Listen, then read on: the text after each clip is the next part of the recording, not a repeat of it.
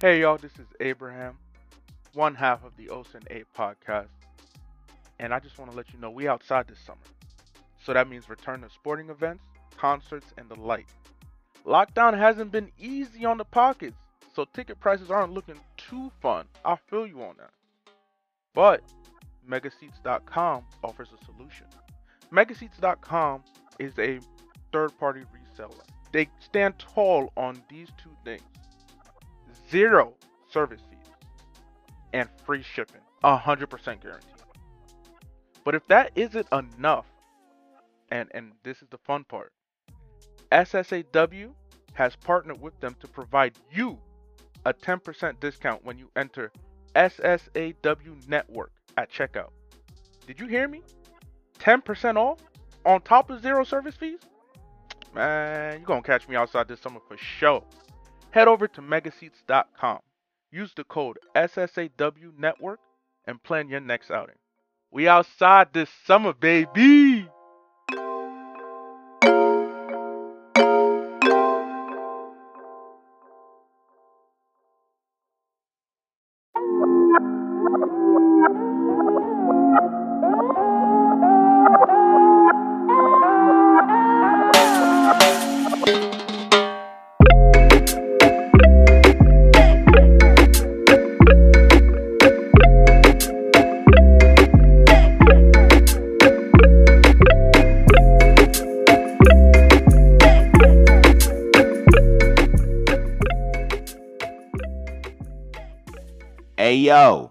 Know what time it is.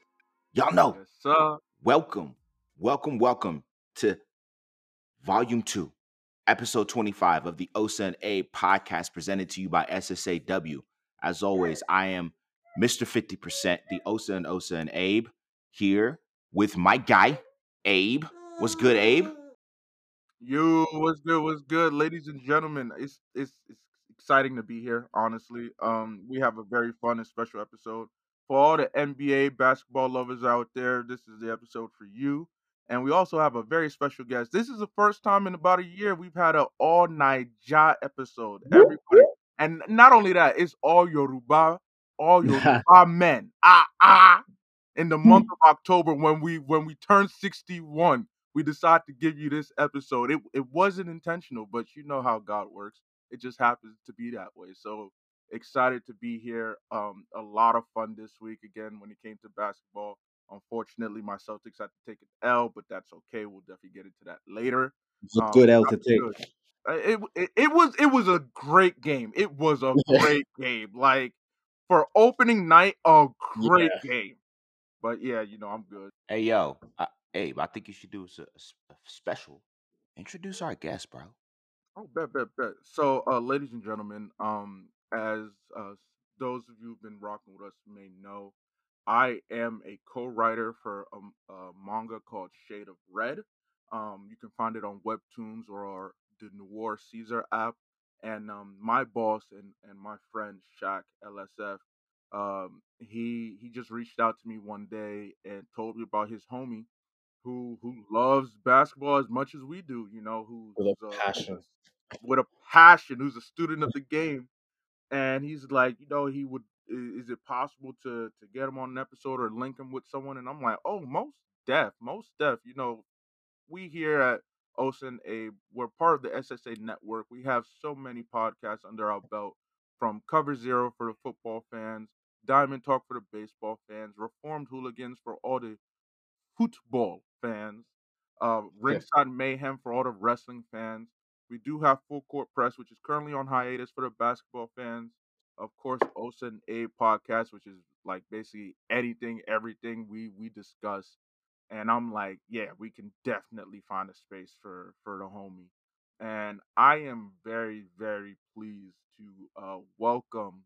Uh, he goes by Young Kovu on Twitter And Kovu on Twitter. uh first name Sam, last name Greatest. Uh he is he is here to join us from the UK, but fortunately for us, he's in the States t- today. And Yep, yep. Kovu, you know, just just tell us a little bit about yourself. Cause also congratulations on just getting your masters, by the way. Thank you, thank Love. you, thank you so much. Yes, sir. So we can call you Master Kovu. Yeah, Master Kovu, there we go. I like that has a very nice ring to it.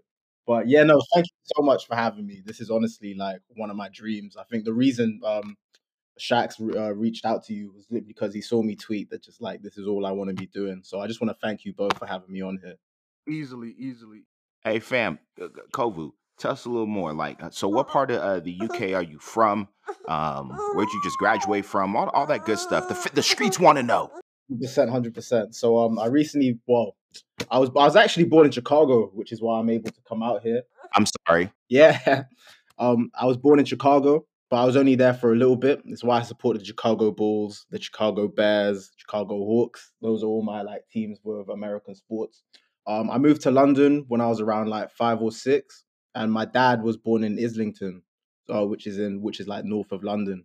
But I've actually moved about quite a bit, so so well prepare yourselves.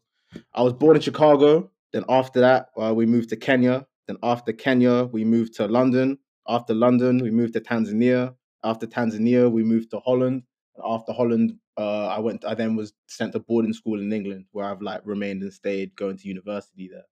Um, I start. I studied marketing and consumer psychology for my masters and accounting and finance for my bachelor's, and I've recently finished. So I guess you could say I'm unemployed. So you know, holler at me if you want to give me a job.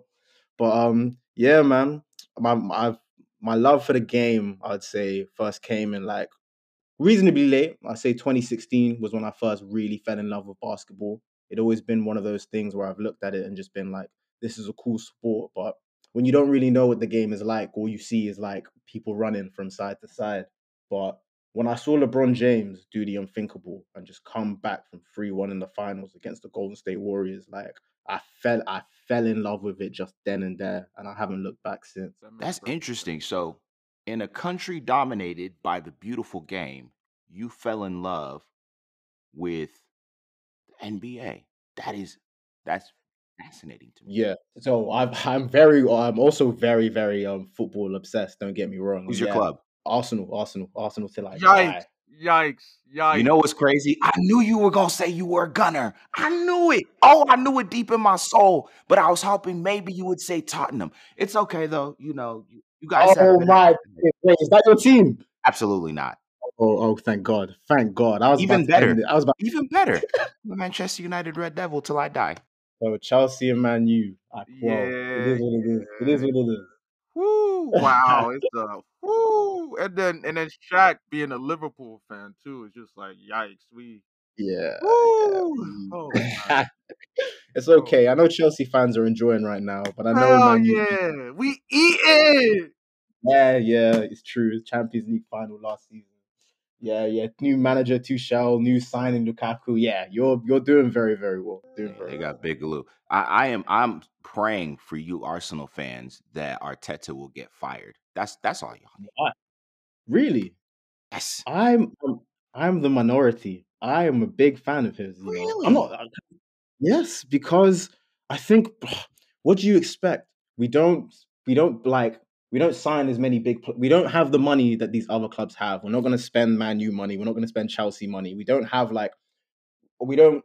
Oh, it's just like you can obviously see that we have a long term project where we're bringing in a long of like English young prospects who can have who can have an impact in like three or four years. Like statistically speaking, we have one of the youngest squads in the Premier League. Like you can't expect them to be getting results. And this man won a trophy in his first season at the club when we were we were finished. The club was in complete disarray. And you can talk about a manager boost, but to win the FA Cup, he beat teams like like that Liverpool team who were disgusting, that Man City team, that Chelsea Chelsea in the FA Cup final, we beat them. So I feel like in today's it's a results based business, but you have to give these managers more time. honestly, here's my and see you just what you just did actually was punched your ticket to uh, to be a guest on Reformed Hooligans. We talk about that offline. Um, the reason why I say get rid of Arteta, apart from the fact that he's had, I think, decent time, and you guys have actually had some great signings. I think Odegaard was a great signing. Um, Yes. extending Smith Rowe.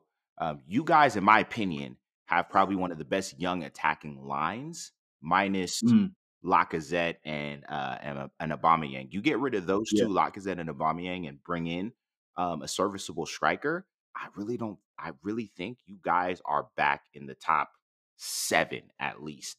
Uh, yeah, that's and, yeah. and then on top of that, what's his name? Uh, Partey. Um, I, I think if he gets one more season, I read reports this week that Arteta wants to get rid of him. But I think if you give him one more season, because as we all know, that Premier League learning curve is steep, especially if you come from a league like La Liga where things are a little more open and all of that. I think you give him one more season and he catches on. I, I really don't see anyone. Um, I really see you guys being a threat. So, I, but I think tactically, Arteta, when I look at some of the formations he puts out there and lineups he puts out there for you guys, like blows my mind in the bad Really? way. Absolutely in a bad way too. I would 100% agree with you. Last season, there were def- there were definitely some questionable lineups in, in what he would do, but I think he was still trying to figure out what his best starting lineup is. But 100% this season, he knows who his best starting lineup is. He's gonna he's always gonna have Kieran Tierney left back. He's gonna have Ben White centre back. He's gonna have Gabriel. He's gonna have a, a oh, Tokoyumi or Tommy, as our fans like to call him, Yeah. the right back. He likes Partey. He likes to have Partey and Xhaka and Odegaard as the centre mid. And then the striker, he's gonna have Aubameyang, and Aubameyang he doesn't really suit with the style of play of like I'd say though if you look back at Wenger, we, we like to have someone who can hold up the ball and create for other players. He's more of just a poacher, but he's apart from last season where he kind of flopped, he's gonna get you goals. Like he has more goals than Lukaku in the Prem and in all competitions right now. And then on the right you have Bukayo Saka, and on the left you have Pepe. And I think you'll, I, I'd like to see someone like Martinelli be brought in a bit more, but that's that's his starting lineup and that that's his strongest squad. And you're gonna you're gonna see good results. Like okay, we we should have been beaten Brighton at home, and even but even the way we came back from that was great. Usually when Arsenal are losing, we we put our heads down and we're finished. But I, I don't know. I say give him more time. You'll see. This guy this guy got a job straight out of retiring from and became the assistant manager of arguably one of the greatest managers in the world in Pep for Man City. And he's just and he was he was very he was accredited to a lot of their success for a lot of one-on-one training with the players. So I just say give him time. Let him develop. When I tell you I disagree with most of what you just said, get get rid of uh let's see, get rid of Pepe. Pepe should Pepe was a, a unnecessary signing. Um, give Martinelli more time in his space. I like an attacking uh behind whoever your your number nine is. Throw in, let these boy let the young guns run. So whether it's Yeah. Saka, uh, Odegaard, and Smith Rowe, let them run. If you want to sub in Martinelli for cup ties or for the UCL, let it or for the the Europa League, let it happen. Uh Aubameyang, like I said, get him out of there, get a, a serviceable striker. You want Aubameyang um, gone, even though he he. Here's why. Aubameyang. Here's why. Because it's not, and this is gonna sound crazy, but if if y'all listen to Reformed Hooligans, you've heard this talk before. I was in favor, and we were in favor on Reformed Hooligans collectively of getting rid of Messi two to three seasons ago, maybe more. What? Not because Okay, I need- Messi, not because Messi's not one of the greatest on the planet. However, in order for the team to move forward, you got to get rid of that personality because management will continue to try to build around that player to the detriment of the development of the next generation. And that's, That's what's happening with. Aubameyang. Okay. And his Yeah. contract, look at Um, Aubameyang's contract, inflated. Ben White True. was the most overpriced buy of the summer. Let me put it in perspective. For the price that Arsenal bought Ben White, Man U bought Cristiano Over. Ronaldo Yeah. and Rafael Varane. And what Yeah. has Ben White done for y'all lately? Little to nothing. Um, I could go on, but anyways, we have a pretty good defense, but again, it's I agree with you, and like I'm not here to I, I cannot defend us us paying 50 million for Ben White, but it's just when I was saying earlier, it's just there's there's it's clear that there's a long term project for that. Like he's if you look at Aaron Ramsdale, who's like 23 years old, Ben White, who's like 23 years old, Saka, who's like 20, and Emile Smith Rowe, they want to get these English players who are fans of the club just so they know that okay, we can tie these guys to long contracts. We can actually develop them without risk of them just wanting to leave and join a bigger club. Um, 50 mil is big, but again, this is why I say I'm actually still a fan of Arteta because he has a plan. You'll notice that loads of our players, Ben White included, Toko included, um, they can play more than one position. Like Ben White can play CDM and he can play centre back. Tokyo can play uh, centre back and he can play right back, and that just means that they're going to be so much better at their their positional awareness. The thing why people don't necessarily like Arteta is because I believe his man management is really poor, but tactically, you you see tactics when it comes to competition football, and competition football, I feel like he sets up very well every time. But we'll just have to see. But I wanted to I wanted to give you a question, and maybe maybe after this we might be able to move on to the basketball. But are you Ole in or are you Ole out as a Manchester United fan? I am Ole in, but not as the the manager, but as an assistant. And here's why. Ole reminds me a lot of Ole, Brendan Rodgers, and I would say, crap, who's the other manager? Pochettino are very similar. And here's why. Um, Arteta, I think I will give him to the end of this season before I put him in this class of managers. They're managers who used to play the game, uh, were assistants at one point. But what shows is when is for them as managers, as top flight managers now, is tactically they they are not what their clubs need at the most crucial moments. When I look at this Manchester United team, Ole has done wonders for the strikers and the young the young wingers and strikers and attackers on that team. Rashford, you look at Rashford, you look at Greenwood, great raw talents, and he has helped them exponentially. You look at their finishing, they're clinical now. I'm sure the same has happened for an Anthony Elanga um, and for an Amad, uh, yeah, for Amad as well. However, when I look tactically at this team, the Leicester game, this the yeah, the la- the last Leicester game was picture perfect of it. You lose to a Leicester team 4-2. You United scores first. Game gets tied up 1-1. Then comes along Leicester to score. And I, I figured Leicester was gonna eventually go ahead because their bench, on that bench, they have Patson Daka, brilliant signing for them. Midfield wise, midfield is United's biggest hole. When you look at the the line the lineup that not the You, lineup, you need the a CDM. You need a CDM. yeah. When you look at that four two th- four yeah four two three one, you need a strong CDM in that double pivot, and you don't Mm. have one. Scott McTominay, he's cool. I actually would like to see Scott McTominay maybe move to the back line, but if you have him in at in that double pivot, you need another strong midfielder in there. Why? Because with the current crop of players that United has, you have an attacking. You could throw Pogba in there, right? And in the and he's done great playing that left, almost left weird left wing role. Um, Yeah. but when he's been efficient in that role, it's when United has shifted from a 4-2-3-1 to a, almost like a 4-3-3, and he drops into almost a playmaking role in that midfield three. United, as with the current uh, personnel they have, should be running a 4-3-3 or a 3-4-3. Um, Yep, I completely agree. and so here's my wish list. I would hope that in this winter window, they go and hunt for a CDM. Get me Franck Kessie from Milan. I'll take him. Mm, Get Yeah. me, um, actually no, he's he's probably my top, top selection. Get me a Wilfred Ndidi um, from Leicester. I love it. I would love to see a Nigerian there, right? What about I think Denis Zakaria from Borussia I like. Zakaria as well. Denis Zakaria, he's he's a good that's a good big body. He'll fill in well. Heck, you can even run a player swap or go ahead and sell off Donny Van de Beek because he's not fitting in. Um, I would love to see it. If United does not get a CDM in this winter window, they might not finish in Champions League position to finish the season because that midfield is wide open when you have Pogba back there. You can't have Pogba in the double pivot without giving him a strong CDM. How do we know this? His time playing for the French national team has proved it. When they won that World Cup in 2018, that's what he had. Uh, and so He might have got two men beside him with Kante. Yeah. that's it. when you have N'Golo Kante playing next to you, you can roam as free as the wind, right? yeah. So I'm, I hope, I really hope. If not, I would actually like to see. We were talking about this in our Reformed Hooligans group chat. Um, it's not far fetched. Hot take: Brendan Rodgers needs to go from Leicester, and if he goes, drop him in at United. Put Ole on the bench as an assistant.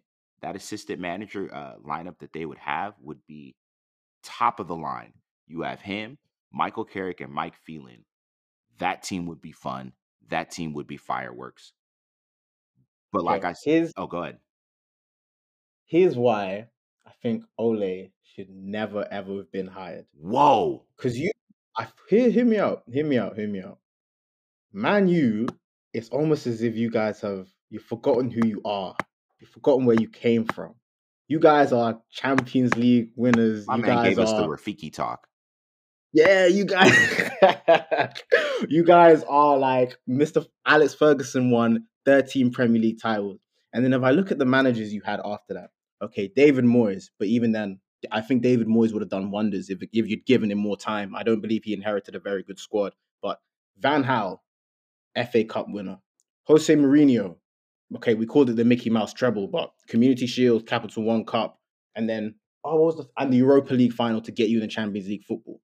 And then finally, we have Ole, who has spent more money than every other manager apart from Pep Guardiola, who has won league titles and, and made it to a Champions League final. And this guy, const- and like your Europa League, and what proved it to me was your Europa League final last uh, last year, losing to Villarreal, Unai Emery's team. He, this guy, like, you literally, you have a world class squad. You have a world class squad. So why aren't why aren't you beating like Everton?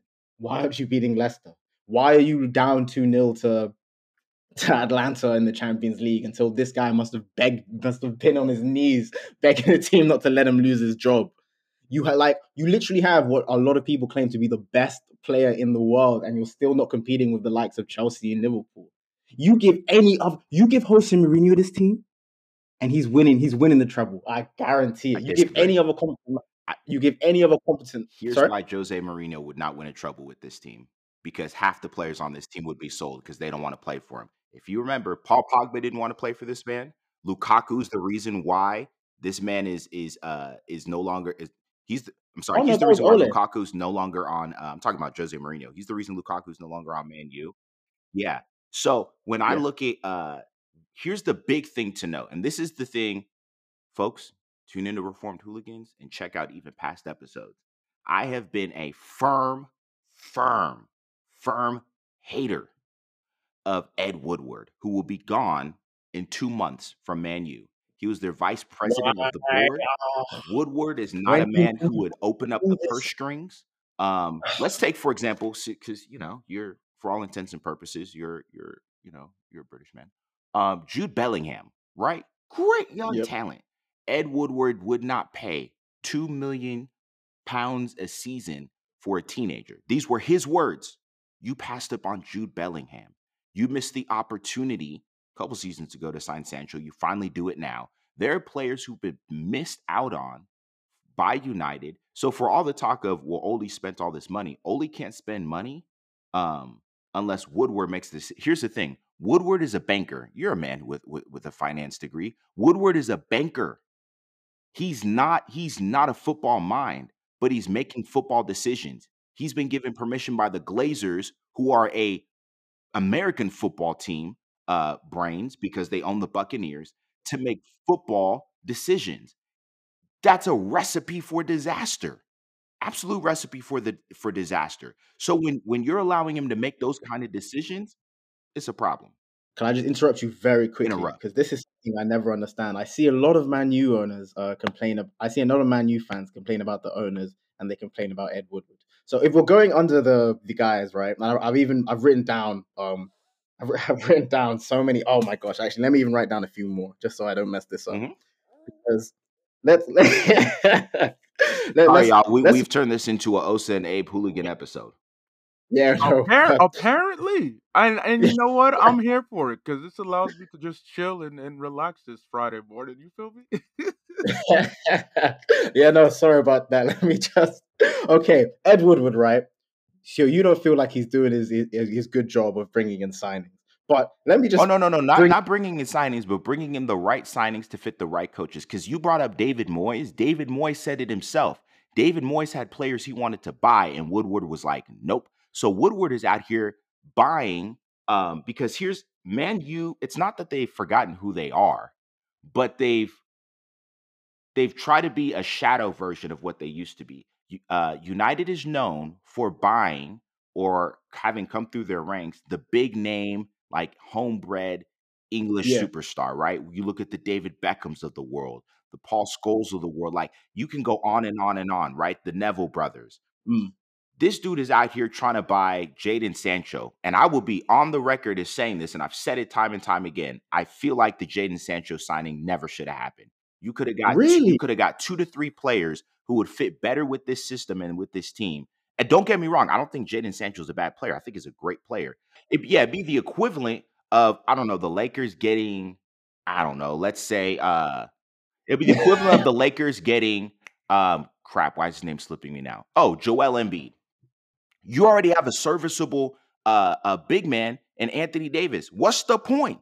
Right? No, I agree. Don't get me wrong though. I think in the future it's going to be fun watching him, Rashford, and Greenwood grow together on this squad. But it was an unnecessary signing over a hundred million uh, pounds. I'm sorry, over a hundred million dollars, ninety something million pounds. You could have got you could have got a CDM for that. You could have got a decent another decent center back because now they're in a center back issue because folks are injured um, for that price. So don't get me wrong. Not that Woodward hasn't signed like big name players, but you've signed them at the wrong time and paired them with the wrong coaches, or you haven't signed players that you should have signed, eh, like Donny Van Van de Beek. You don't need Donny Van de Beek. Like why why Donny Van de Beek when you could have gone out and got a I would take Jude Bellingham any day over Donny Van de Beek.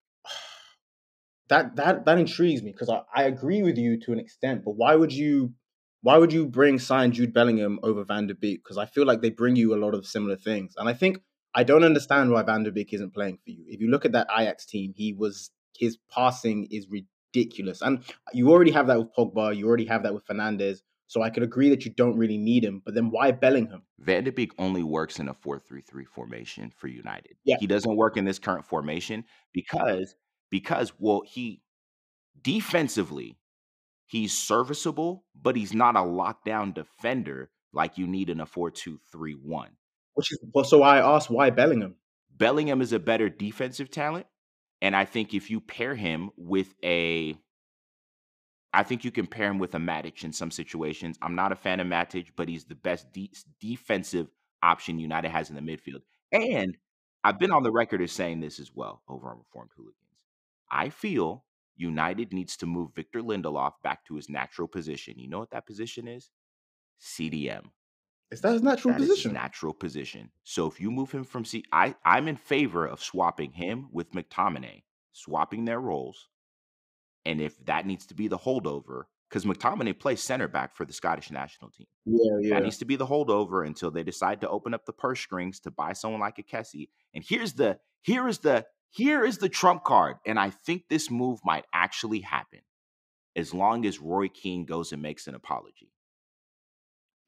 I think Erling Haaland is going to come to you now. he will it if you keep Ole, I be, I also believe that move will happen. If you keep Ole. If Ole gets fired, I think that whole deal is in complete jeopardy. I think well, I think it it it's hanging on by a thread if you fire Ole. However, Yeah. Well, I think the I think the pendulum swings, the momentum swings in Man City's direction because it's it's a battle between the two Manchester sides at that point. His dad played for City, um, but he? yeah, his dad played for City, and here's why I say the Roy Keane thing. Once again, this has been documented on Reformed Hooligans. Um, Roy Keane ended Alfie Haaland's playing career. Um, they had a they had a row where uh, Alfie got injured. This was while I'm sorry, Roy Keane got injured while Alfie was playing for Leeds.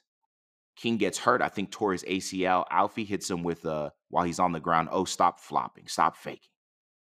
Roy Keane ended up missing the rest of the season and part of the next season. When he comes back, it's alleged. This is in Roy Keane's uh, autobiography as well that he had it out for Alfie. And there's an infamous the the YouTube clip is out there where he goes studs up on a ball Seen it. of yeah 50 I didn't 50 know- ball. Oh, that- That's insane. He went after his knee, and that and that basically ended Alfie's playing career. And so there's been talk that there's bad blood there or whatever, and Keane should apologize. But there's also talk though that Arlen can get over it and move on. Um, Yeah. man, we've said a lot. On I think Yeah. I think um yeah yeah but maybe we should just use this to wrap it up. Yeah. But um Go for it. You you think- have to share your thoughts. think- We'll wrap and we'll head on head on over across the the pond over here to the NBA. No, I'm. I was just going about to quickly say that I think, um, in terms of the Haaland to Man U, that it, it's pretty. If he is to go to an English club, it would be Man U. I think, um, Pep Guardiola and Man City, they have their their sets. Um, their site. They they want Harry Kane. Like they will. I think they put in a bid for 150 mil for him, and Tottenham somehow still rejected that, and he still somehow keeps deciding to play for them. But different story for a different time. But yeah, no, that was um, this was good. I I, I definitely hope to be part of the the hooligans podcast so we can discuss this more. Yeah, but no, so stay tuned, y'all. If you want more more of the beautiful game, you know what it is. Head on over to Reformed Hooligans. You might see our friend Young Kovu pop up.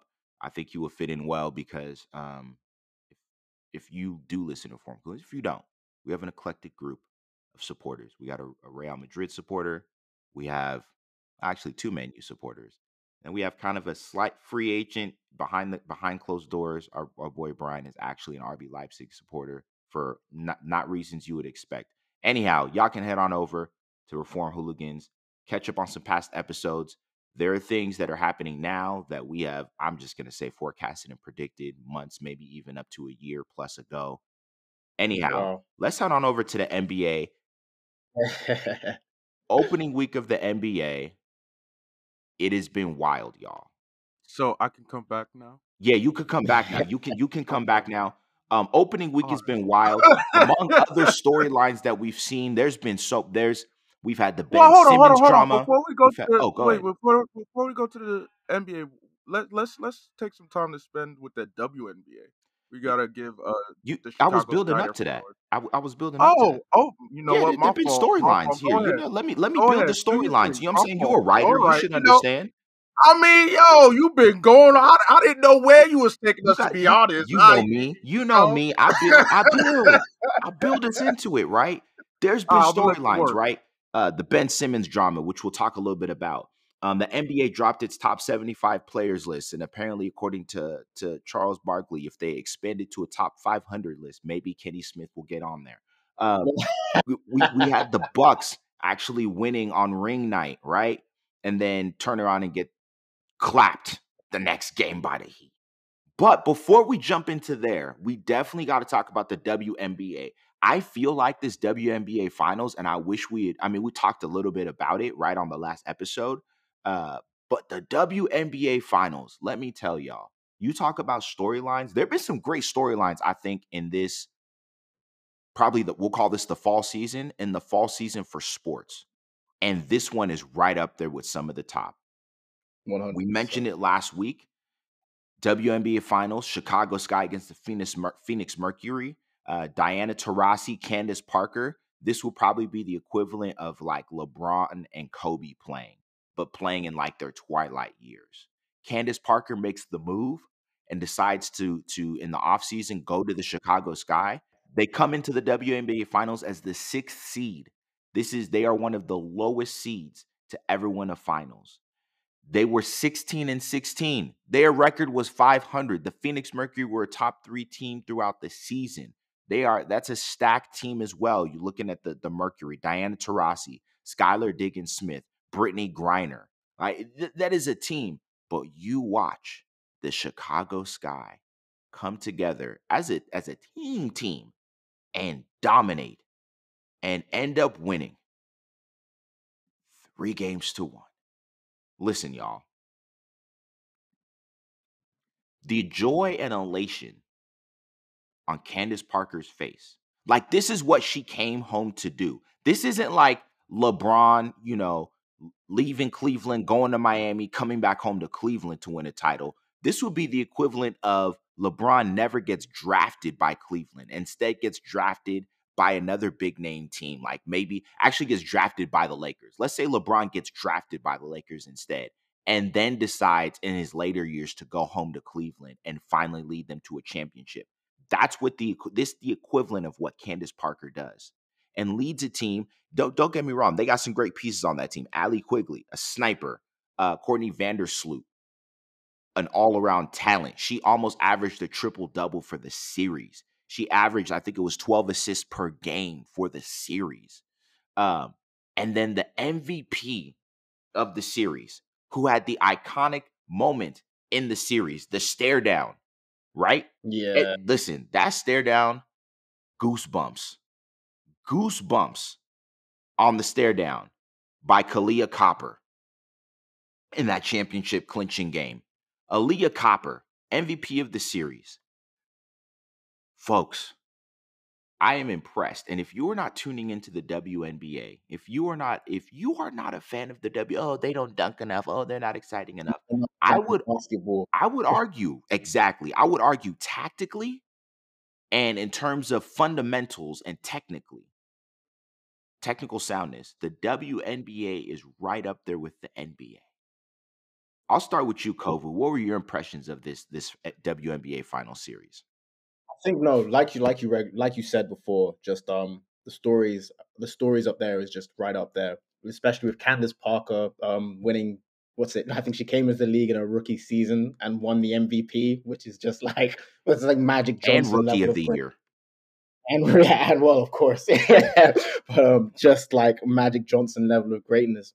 But to come back, but I'm I'm so glad you mentioned Kahleah Cooper because um, look, I'll, okay, I'll I'll admit I could definitely watch more WNBA. I think a lot of NBA fans could admit that.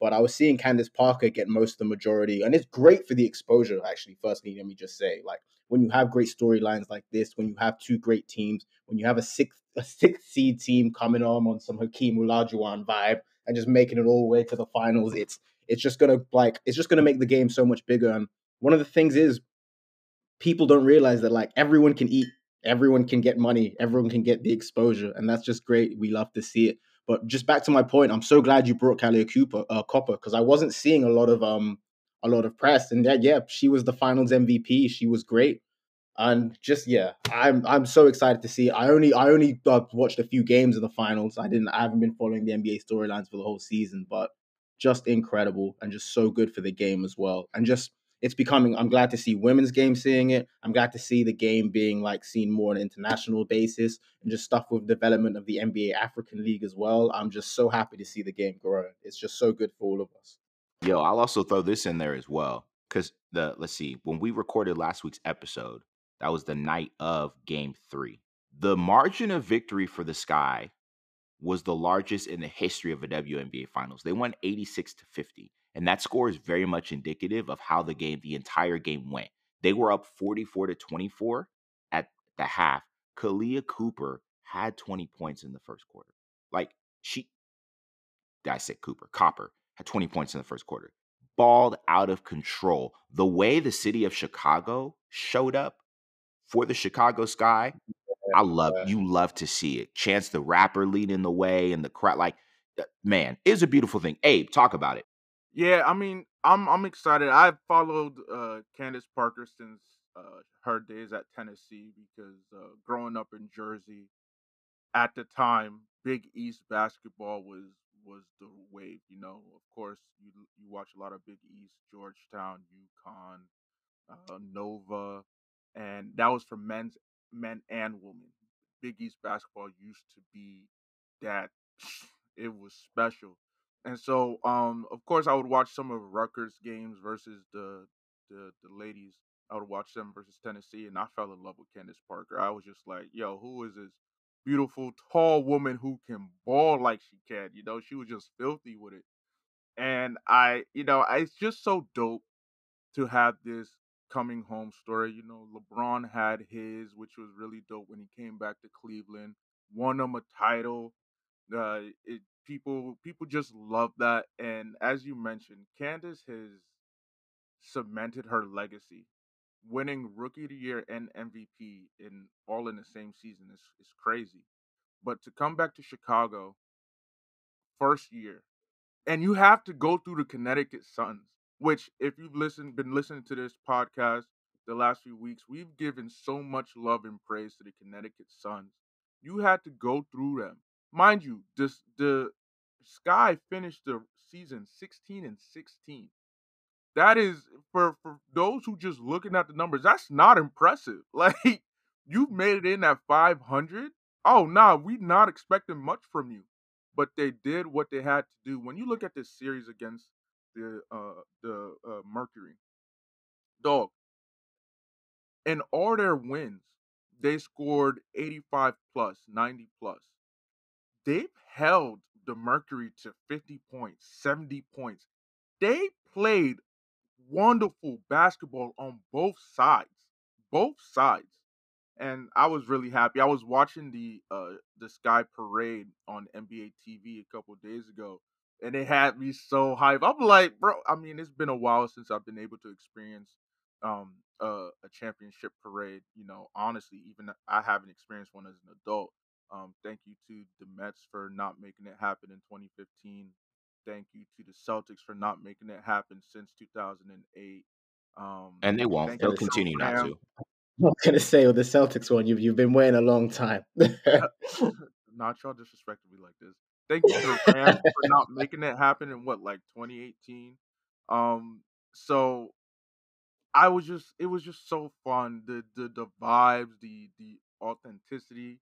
When they were being introduced, they was getting it, being hype. I mean, they was playing DMX, they was playing uh Meek Mill. I was like, yo, it was so fun, and I, I, I'm just so happy for for Ace for sure.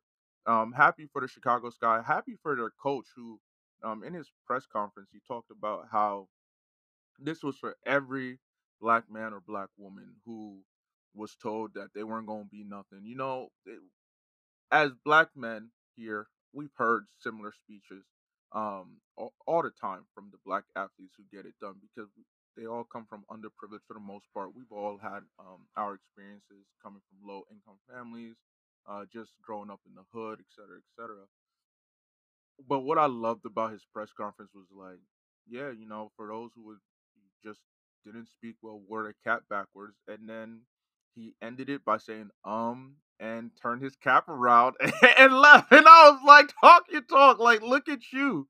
And mind Mm. you, he came from uh, Coach Pop's uh, uh coaching tree because I think if I remember correctly, he used to work under Coach Pop too in San Antonio. So that was just exciting. Um, I I give all the love and praise to Candace. Uh, you miss uh, you deserve it, and especially being a mom to to your young daughter who's I think around eleven or twelve. I that know that an iconic yeah moment. yeah That that clip. Uh, e- Yeah. exactly, exactly. That's just not you being an example of of what you want your daughter to look up to. Like that is, I mean, also you're the only parent here. I know that must have stirred emotions for you because as also as also is getting ready to turn one years old, you're you're looking like you just want to be an excellent parent to him. You just want to be a proper role model, someone he could look up to and be proud of and Candace being able to do that for her daughter just over and over again, I love it. And so, you know, again, shout out to Chicago Sky, shout out to Candace Parker, Ace, congratulations. We at the Ocean A podcast, we love you, we adore you, we give you all the flowers, give you all the praise. And real quick before we move on from that, we got to talk about the pettiest moment of the finals, and that belongs to actually the finals parade. I mean, the championship parade by the sky. Oh yeah, apparently, after the game, uh, in number one, the Phoenix Mercury didn't sit down for post game interviews. That's a whole nother story. But number two, uh, apparently Diana Taurasi in frustration broke a door in the hotel. And so, what was at the championship parade? The Sky brought out a broken down hotel door, y'all. Just because Yeah. petty, yes, petty level one thousand, y'all. Absolutely. It was hilarious because also on top of that too, after the um the final game, none of the Mercury players made themselves available to the media. They they no one talked to me and it's just like, all right. I I'm the type of person who's a passionate fan. Who's a, uh when I play sports, I was passionate. I would let my emotions take over. I'm I'm the type of guy who, you know, after a football game when we lost, I'm not shaking your hand. Like especially especially if you was talking cash shit. You feel me? I'm not shaking your hand. I'll just walk down, just nod. We ain't touching hands. But as professional athletes, I know you have a certain uh you, you have a certain pedestal to stand on. Man, I don't know. I was the complete opposite because I was the one who was even talking the most shit when I was playing sports. But I don't know. I'm very much a leave that all on the court. No matter how badly we got beaten, no matter how much the person was saying, like I still feel you should have a certain amount of respect for your opponent at the end of the day, And I- and especially as a feel that. professional. Yeah, I feel that. Especially eh, this one is like, all right, you don't make none of you talk to the media. It's like, okay, the breaking of the door, like, wow, a you probably gonna have to pay for that. That's I'm I'm not upset about that. Like letting your emotions get expressed, like Yeah. in the locker room, that's cool. And if something gets broken, stuff happens. but not going to to the media, not talking about the the game, not talking about the series, I was like, oh, y'all really hurt, hurt. But Yeah, oh yeah. man, this guy were petty, and I'm here for petty. I love it. I Mm. love it. I I thought it was hilarious. I was watching. I'm like, why they have a door? And then I went to the web. It was like, no, Yeah. no, not them trolling Taurasi like this. Because hey, truth be told, Taurasi's up there too when we talk about uh greatest WNBA players that that, that touched the court. But damn, not Chicago Sky being petty. I'm like, this how they do it. Hey, again, as a fan of the game, as a fan of just sports in general, I do love pettiness. Don't get me wrong, I do love pettiness. But that was hilarious. Oh shoot, that was hilarious. We here for it. We here for it. Now let's go talk. Let's let's let's cross on over to the brothers. The WM that not W the NBA itself opening week. Okay, first game of the season. Brooklyn Nets versus the Milwaukee Bucks. It was ring night, and the Bucks did, unlike I think the past two or three teams have done on ring night, they actually won. Yeah. They won 127 to 104. KD didn't have a half bad game, right? 32 points on 52% shooting, 11 rebounds. James Harden dropped 20. Patty Mills dropped 21, 7 for 7 from range. But then Bucks, everybody everybody showed up. Here's the thing about the Bucks and this this goes for any team, really, right in the NBA. Uh, I think Kenny Smith is the one who says it best or Kenny Smith and Shaq say it best like who are the others? Who who are the others who are going to show up for you guys? Giannis showed up, 32 points, 14 rebounds, but the others, Pat Connaughton comes through. It's 20 points on 62% uh, shooting. Noir shows up, 15 points. Uh, the Bucks look dominant through and through in this entire game. Uh, but Abe, I know you and I had talked. We said this last week actually when we talked about Kyrie, and you know you're going to hear it more and more if the Oh, Brooklyn. Nets continue to lose. If, if folks are going to blame it on Kyrie. Oh yeah, yeah. I mean, that was that was watching pregame. That was a conversation between uh, Wilbon, Stephen A. Smith, and um, Jalen Rose mentioning Kyrie. When is he going to come back? Um, is he going to? Uh, they they had hypothesized that Kyrie will be back around Christmas. Um, that he'll be like, all right, y'all need me. Let me come in to save the day. That aside, um, when I was watching this game, I actually thought the Nets would win it because while not having Kyrie, they still have a pretty good squad. I mean, you still have KD, you still have James Harden, who he he gets flack. He definitely gets flack, but he has become a better playmaker um uh, uh, in his career, and especially going to a team like the Nets, who have better shooters than what he had in Houston, because Joe Harris is one of the top three point shooters in the league. Let's not forget that. Yeah. I thought there'd be a better showing. Um, the only bright spot really was Patty Mills, just off the bench. That man was just hitting everything. I was like, oh, this is still Olympic Patty Mills. this is who we getting. And, you know, Twitter was like, oh, this is what happens when Patty Mills is is free and can run run as he likes instead of how he was in San Antonio. I was like, nah, I, I wouldn't say all that. It's just different different requirements than he needed um uh based on San Antonio to Brooklyn. But I I look, me and Osa, I've talked with Osa about this. The Bucks to me, Giannis is one of the least one of the least complete champions in in recent memory. And I say that not to hate. I love Giannis. I love my Nigerian athletes. I root for them all the time. But in the sense of he has one style of play. We've seen series prior to last year where you can definitely beat him. But what the Bucks showed me, and it's what makes me so frustrated as a Celtics fan, is that you don't need a complete superstar. You don't you don't really need a superstar to have a complete bag to win a game if you can build properly around him. And the Bucks were built properly around Giannis. And last and well, not last night, but opening night, you saw that on full display. Despite losing Jrue Holiday to a heel contusion, I think around the second quarter, just Pat Connaughton was out there shooting like just just just hooping. He was hooping. Brook Lopez was hooping. Giannis was just doing what he does, being a great help side defender. He had a wonderful block um earlier in the game. He was just getting his in the paint like you know he could. He even took a pull up three. It was the only three he shot, but I was just like, the confidence to do that on opening night, that adrenaline. You know, I was thinking that there might be championship hangover. There wasn't, at least not until game two, maybe. but, but game one, they really showed out. And I'm like, okay, at some point, we're going to have to give these guys their respect. I'm going to have to just say, just accept it like, yo, maybe you don't always need to have a complete bag of tricks to to really be effective in the league.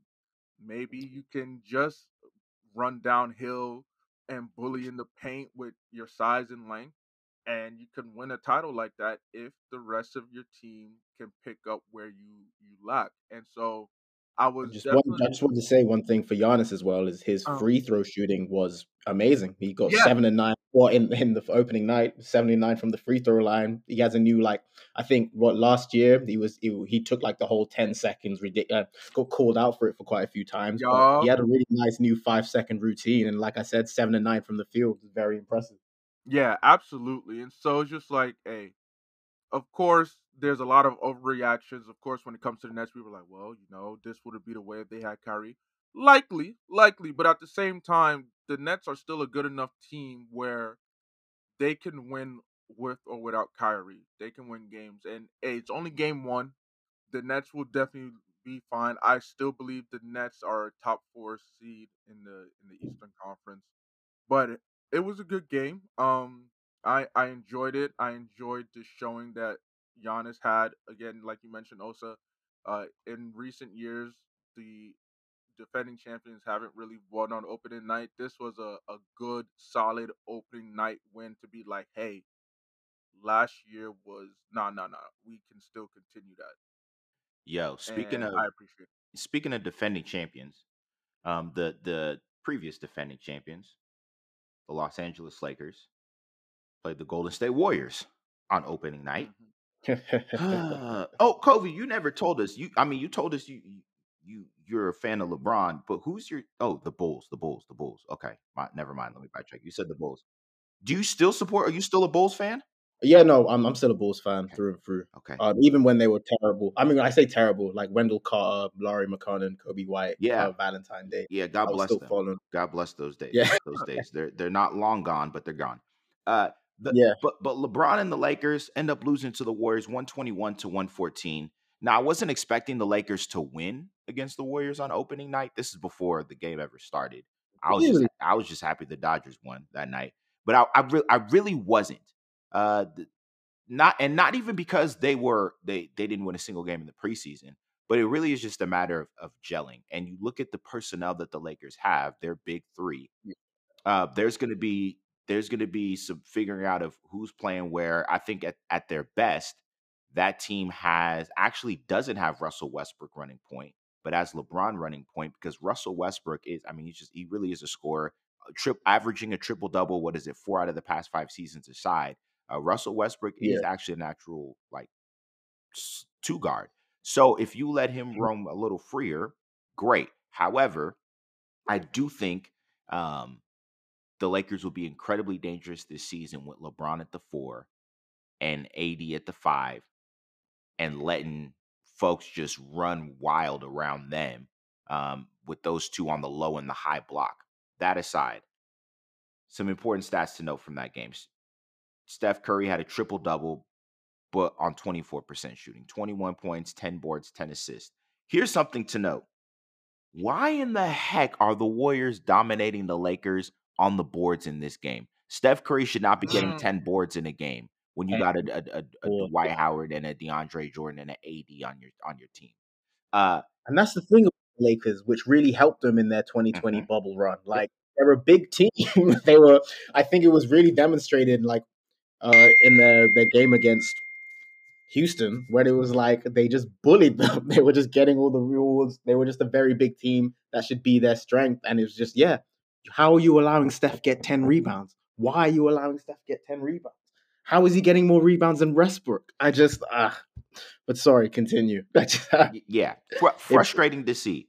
Um, Jordan Poole showed up like Jordan Poole is going to show up all this season in in in place of of Klay Thompson until Klay Thompson finally comes back. Uh, 20 points, four made threes. Um, Bielsa, Bjelica, I'm sorry, Bjelica. I always mispronounce his name. Bjelica had a double double, 15 points, 11 boards. LeBron came out looking like uh like he drank some of Kobe's secret stuff to start the game.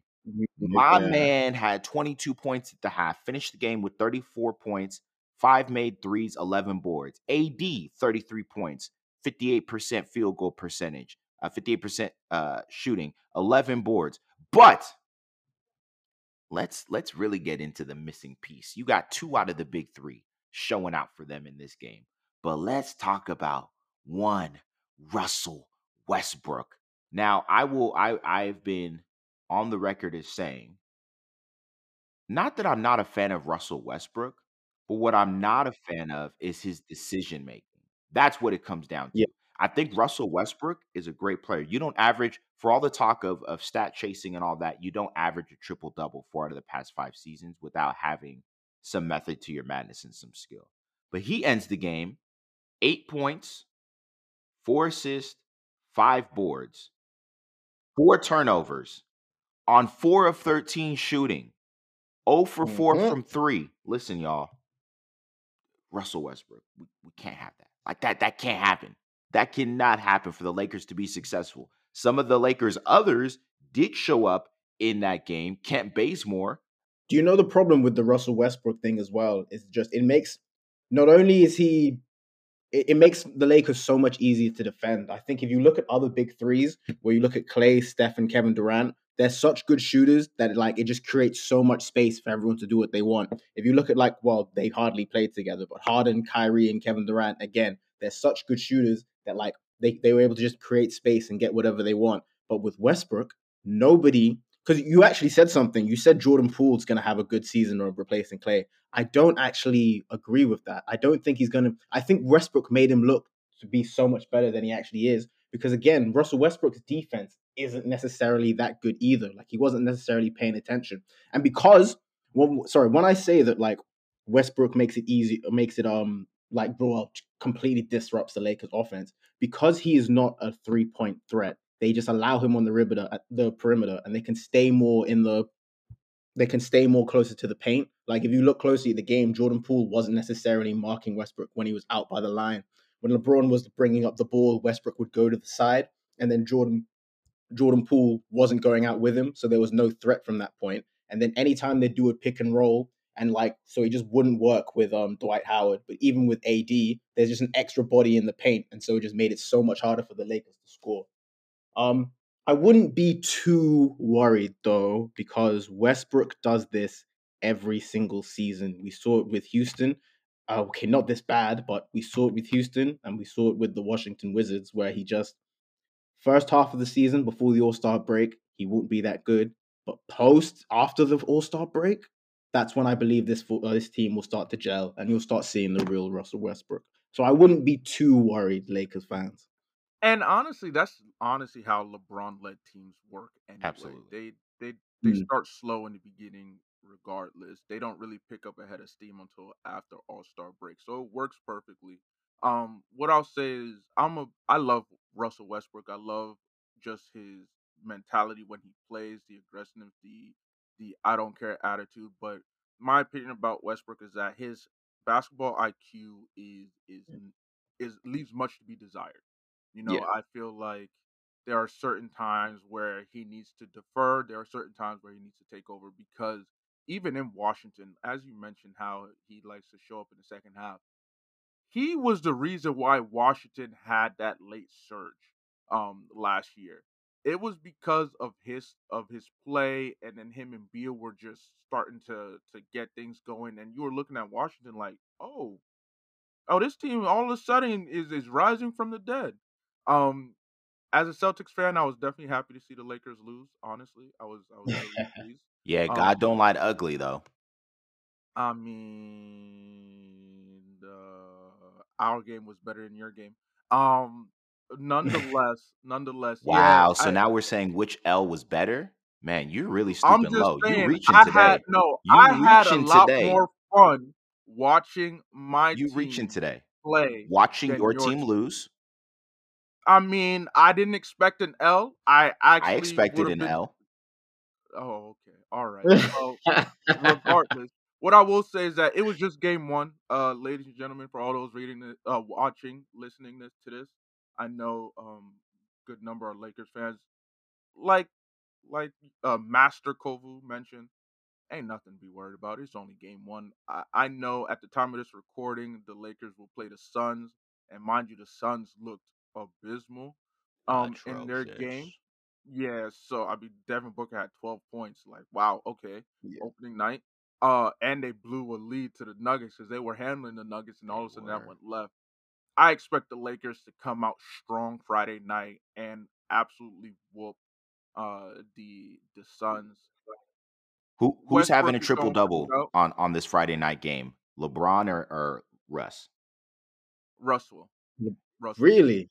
Yes, the, the reason being is because even after the game, um, Bron spoke and said that how him and AD just told Russ like, "Hey, it's all good. Don't don't Yeah. stress. Don't worry." So I feel like they will look to to make Russ feel comfortable. And what when is Russ most comfortable is when he's getting that triple double. Because as much as I'd never really believed him to be a stat pattern because his record when he when he gets a triple double is actually a winning record. Like it's and and when you see when you see that, it's just like, yo, let him cook. You know, when he's getting that triple double, he's first of all, if he's getting ten boards, you know he's gonna get the assist with it because he's going to look to push.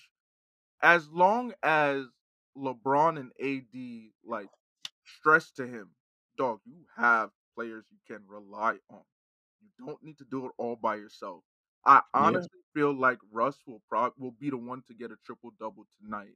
Um, LeBron being LeBron would, I, to be fair, I think both of them get triple doubles tonight. I think we'll probably see a a, a two man triple double in that Suns game. I I don't think know. I think they eat from each other. Yeah, and, and that's why they're Yeah. gonna they're gonna feed off that, especially when um I believe Vogel will stagger their minutes some too as well. Uh, I, I strongly believe that we'll see two triple doubles, or at least Russ gets it and Bron will get close. Um, it, it I'm not too worried. You know, as much as I dislike the Lakers, especially I don't know why Rondo had to go back. It's like Rondo, it was already a struggle you going there the first time, and then you It was a struggle the first time when when they won a title with him. In in terms of for me, it was a struggle for me Oh, yeah, I can see that. I can see that. Yeah, Yeah, I I was like, understand that. He's up. He's he's he's nearing he's nearing the end of his career. I mean, Yeah, like. and then he decided to go back, and I'm like, oh, Wait. Um. Sorry. Uh. Osa, are you a Lakers fan? yup, I am. yes he is. Did it Did it hurt you when Shaq went to the Celtics?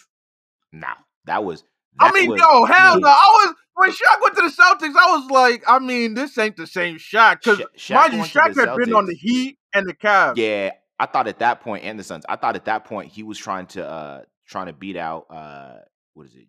Jim Jackson for most teams play. Like he was just trying to bounce around from team to team so he could collect Mm. a, a big fill in the blank nickname, right? He, he could go to the you know to the Celtics, be the big the big Shamrock. He could go you know to the to the Bulls, be the big bull. Go to the um go go go to the the Nuggets, be the big the big McNugget. You know, like he, Oh the man just bouncing around. So I, I wasn't hurt by that. Um, but speaking of the sp- speaking of the Bulls, though, um, let's talk the Chicago Bulls. Uh, opening night, uh, they beat the Detroit Pistons ninety four to eighty eight. I'm sorry, not opening night, but opening night for them. Yeah. They win 94 to 88. DeMar DeRozan, 17.7 boards. Uh, Nikola Vucevic, 15 points, 15 rebounds. Also to note, though, he had a 10 and 10 at the half. The man had a double double at the Yeah. half. Um, Zach LaVine, 34 points on 65% shooting. Um, the Bulls look good. Like I, I wasn't, I wasn't shocked by the Bulls' performance. Um, the Detroit Pistons are a very young team without their young rookie Cade Cunningham, um, who was out for the night uh, with an ankle injury. But Saddiq Bey had 13 points, nine boards, and Jerami Grant had 24 points, continuing on for where he left off last season. Um, Master Kovu, like, talk to us about your Bulls. I think just one thing, if you just look at the score of this game, like 94 88, it's relatively low compared to the all others. And I think that just really goes to show like the intensity of the game. Like both teams, especially I think Detroit were the ones who brought out of the Bulls, they were playing hard. They were very, very, very physical. They were really like pulling it all out. And just like to be a Bulls fan, right, for this long, and let's be like, since the days of, I guess you could say, okay, Jimmy Butler and like and Derrick Rose, and then you even had that weird stint with Rondo and Dwyane Wade. But just like to actually see us like this, it almost brought a tear to my eye, man. Like we got we have uh, our old coach. I really just feel like I what was his name, Jim Boylen, just didn't know what he was doing. He was like he wasn't bringing out the best of our players and just just wow, like what an off season we've had to bring DeRozan in, to bring Caruso in, to somehow get Lonzo Ball out of the Pelicans team. It's just so nice to see with all these like smart players on the floor, and we're really starting. You're you're starting to see Zach LaVine go into his prime, like sixty five percent from the field and 34 points is just so great. He'll definitely be an all star again this season. And just I could almost cry. Vucevic got like what 15 and 15 as well. Just great from him. Um, I'd like to see Caruso's assist numbers go up, but on the defensive end, and then just his hustle play was just amazing as well.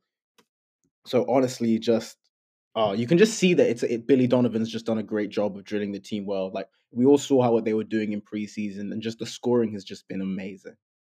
So very, very excited for them. Caruso played the most minutes off the bench and almost fouled out. Yeah. I just I just want to note that as well. I think it's gonna take it's gonna take a little bit for him to to I think adjust. Um, but Caruso's we know like defensively he is solid.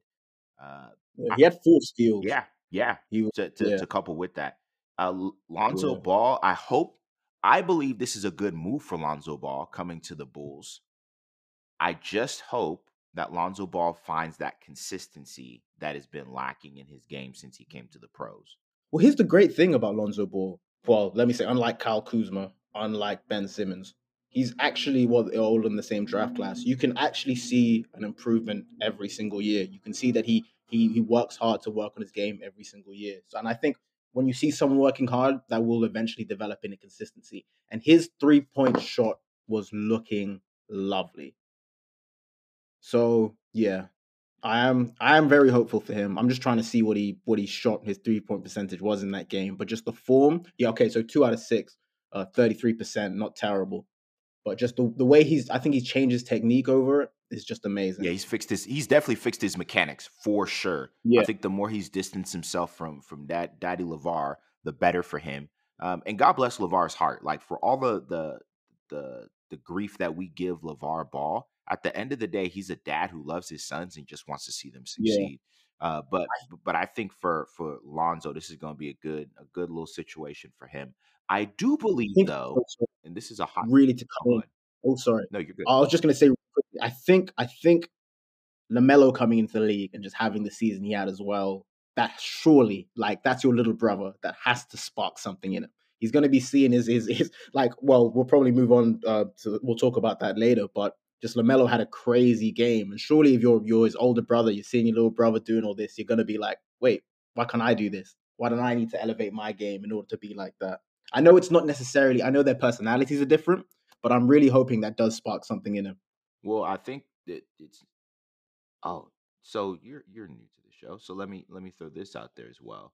Um, so the the neck of the woods that I live in and have mostly grown up in is the neck of the woods that the Ball family is from, um, out here in Ooh. California. Yeah.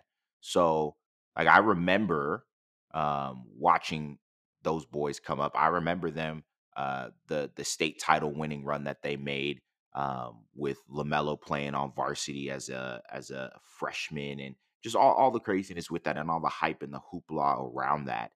Um however, this is something that folks in this neck of the woods have always known about the Ball brothers, and that's that LaMelo is the best out of the Three. I've been saying this for time. LaMelo is the best. He's he's been the best out of the three, and because you have the opportunity to grow up watching the other two, uh, LaMelo, uh, they always move LaMelo up to be able to play with his brother. So when they played AAU ball, he was playing with them. So you're playing against kids two, three, four, five years older than you and mixing them up.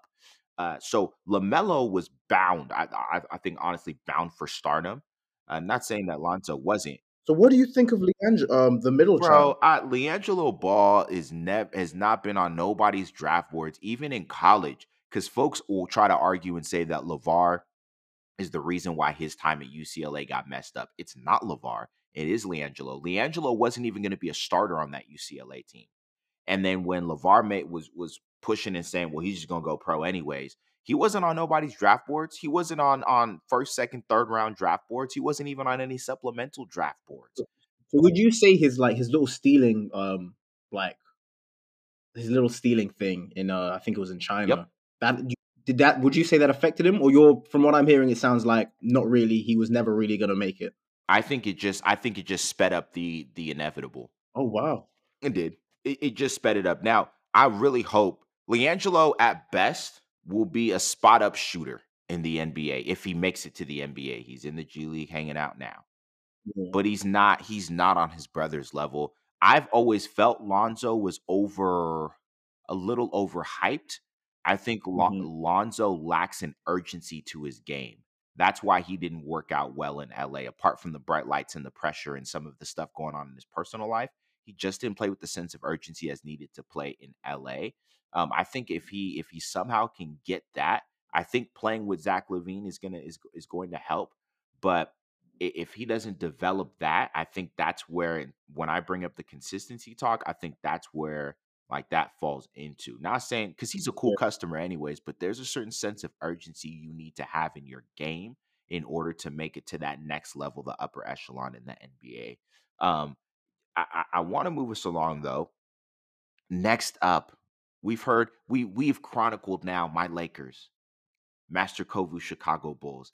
Let's talk talk about Abe's Leprechauns, Oh, the. Boston Celtics. Don't get me wrong, this was a great game.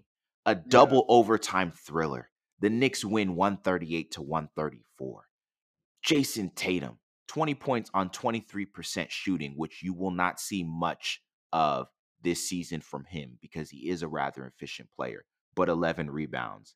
Time Lord Robert Williams III, 16 points, 10 boards, 5 blocks on 100% uh, shooting.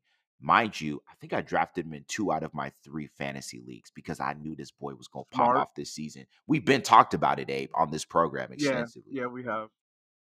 Jaylen Brown had the game of his life 46 points, career high on 53% shooting, eight threes, eight made threes.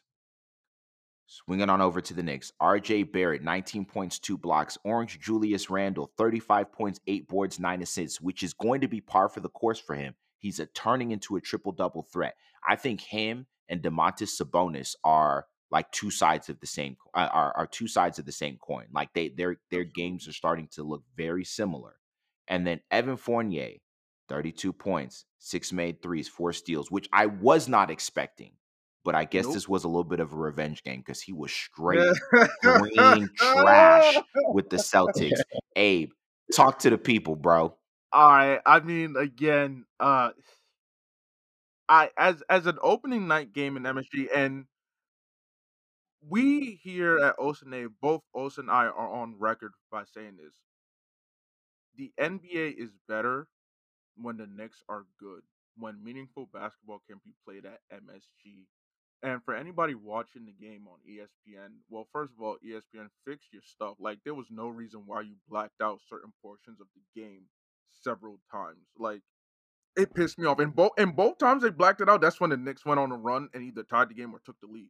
And I'm like, wait, wait, wait, wait, wait, hold on. As a Celtics fan out here in the Bay Area trying to watch this game, and we were recording Osa, we were recording games of the week. I'm like, can I don't don't be blacking out my game like this. They were trying to spare you the pain. I mean.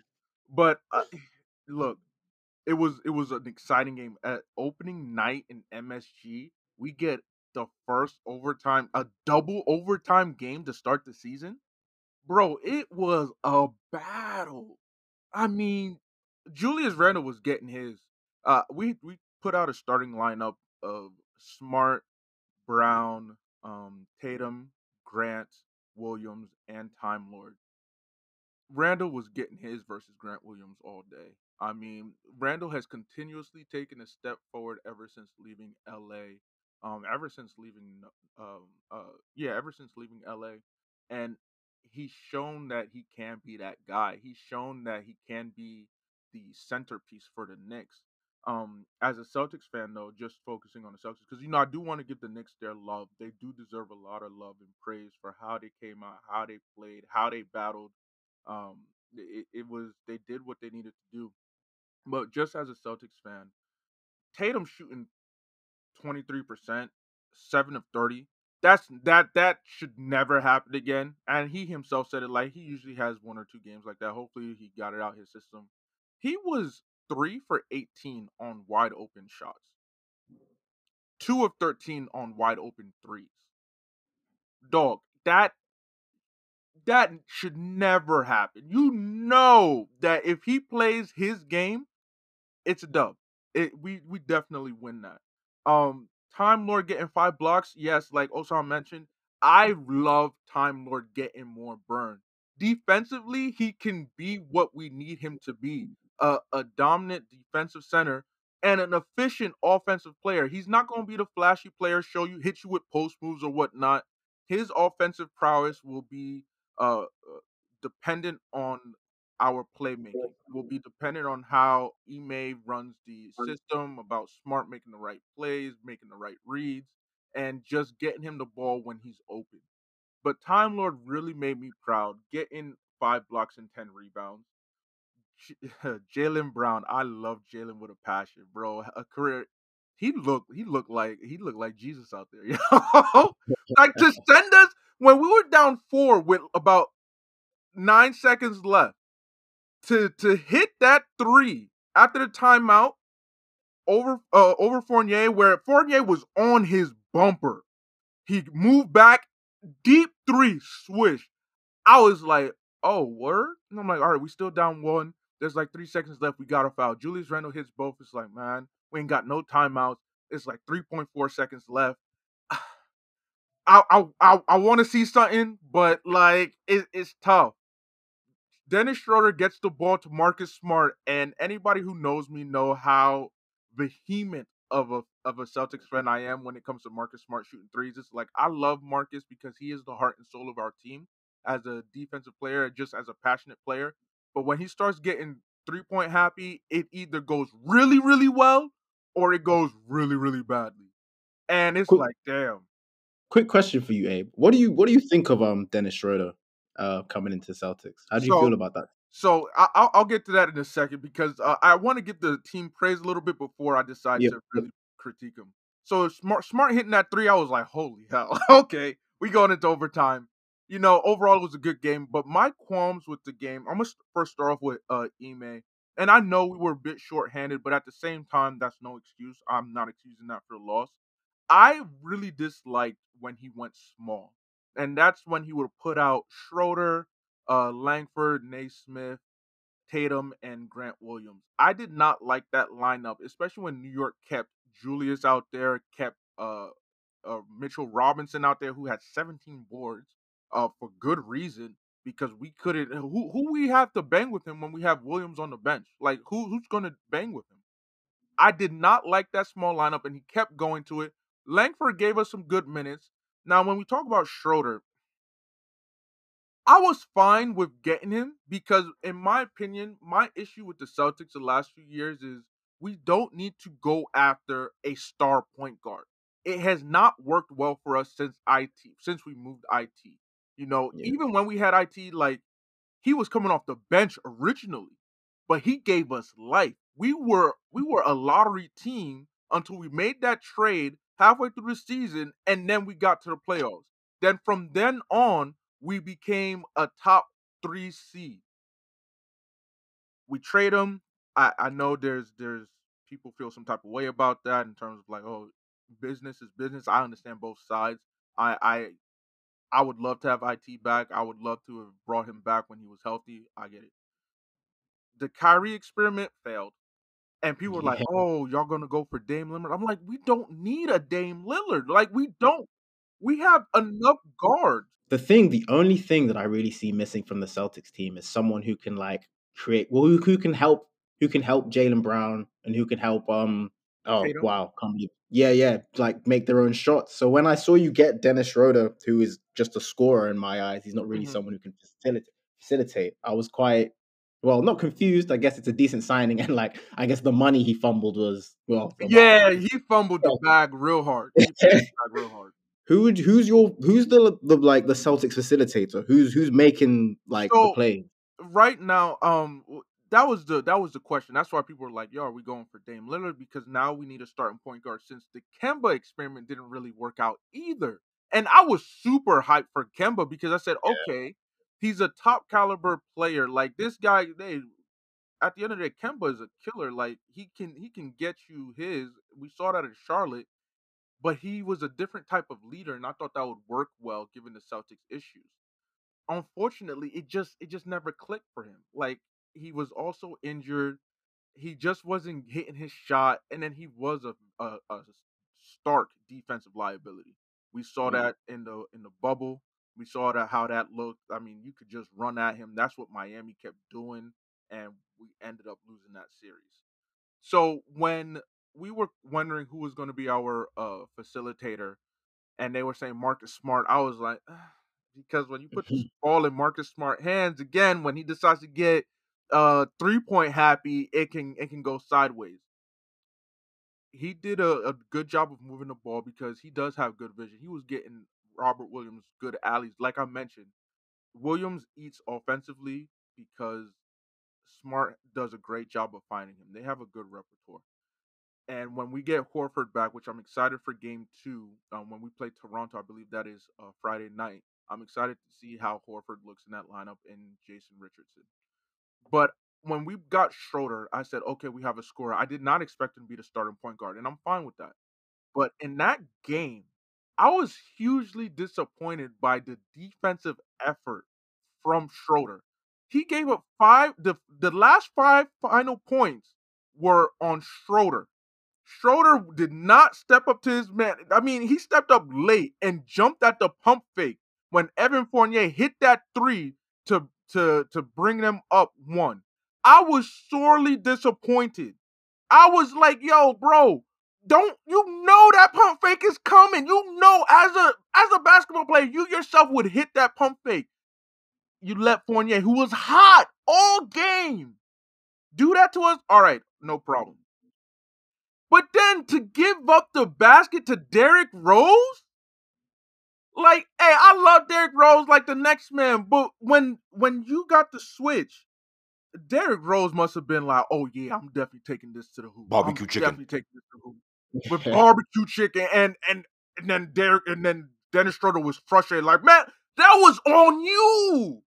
We gave up five straight points because of you. I'm like, bro, I I refuse for our our late game lineup. And again, I understand we were short staffed. I, I'm pretty sure that had Horford and Richardson been healthy, Schroeder is not there. I think on Jo- the floor Josh Richardson is locking up. Uh, Horford is doing something on that switch defensively. Yeah, exactly. And I'm just like, you know what, Schroeder, I I need you to provide us good offensive minutes off the bench, but I I can't rely. He's a defensive liability. And he gave me flashbacks to when Kemba was playing, when Kyrie was playing, when IT was playing. But at least I'll say this about Kemba and them: Kemba tried his his his hardest on defense, even though he knew he was going to get beat, even though he knew that it was a mismatch.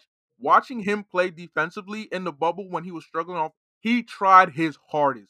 Dennis Schroeder did not try his hardest. I was, it pissed me off. It pissed me There off. was a But stretch there, even in the Kyrie era, where Kyrie was leading the team in charges taken. Yeah, yeah. Because the thing is, and even with IT, like yes, defensive liability, but he wasn't like because you buy into the defensive system, you buy into the team defense, we can pick up the slack. We can pick Mm. up the slack. Dennis Schroeder, dog. Look, if if if Ime puts out lineups like where we have to rely on Dennis Schroeder late in games when we need to win, I'm going to lose my mind. So I'm looking forward to seeing what a hopefully healthy roster looks like. Again, great win by the Knicks. I was super impressed by them. There was a, a good amount of stuff that I did like from the Celtics game, Brown, of course. Uh, Robert Williams, of course. Langford gave some good minutes, but golly, Ime, that small lineup, I'm not feeling it against teams that can just bully us. Mitchell Robertson had 17 rebounds, like I mentioned earlier. 17. Like, come on, dog. Crazy stuff, crazy stuff. Let's we'll wrap up with this uh with this game because it's gonna lead us into a, a topic that definitely needs to be discussed. Um the Sixers versus the Pelicans. Sixers win 117 to 97. Joel Embiid, 22.6 boards. Tyrese Maxey, 20.7 rebounds. Uh, Andre Drummond with 17 boards. Who would have thunk it? Andre Drummond woke up Off the bench. off the, off bench, bench. fam. Brandon Ingram, 25.7 boards. Y'all. Valanciunas had nine points on 16% shooting and 12 boards. Earlier that morning, had signed a two-year, $30 million extension. The star for the Yeah. Pelicans, Nickeil Alexander Walker, 23 points on four made threes. And of course, Zion Williamson is out. He's out Yeah. injured. Um, no comment about that. But y'all, gents, what were your what are, what are y'all thoughts on this on this one? We'll start with you, Master Kovu. I think that the Philadelphia 76ers clearly had to make a statement because obviously just the amount of controversy surrounding Ben Simmons, the amount of back and forth going on uh, in the off season, like they really had to show. And although okay, you would like to see Embiid get more points and rebounds, uh, from the actual play I saw when I was watching the game, he seemed to be doing pretty well.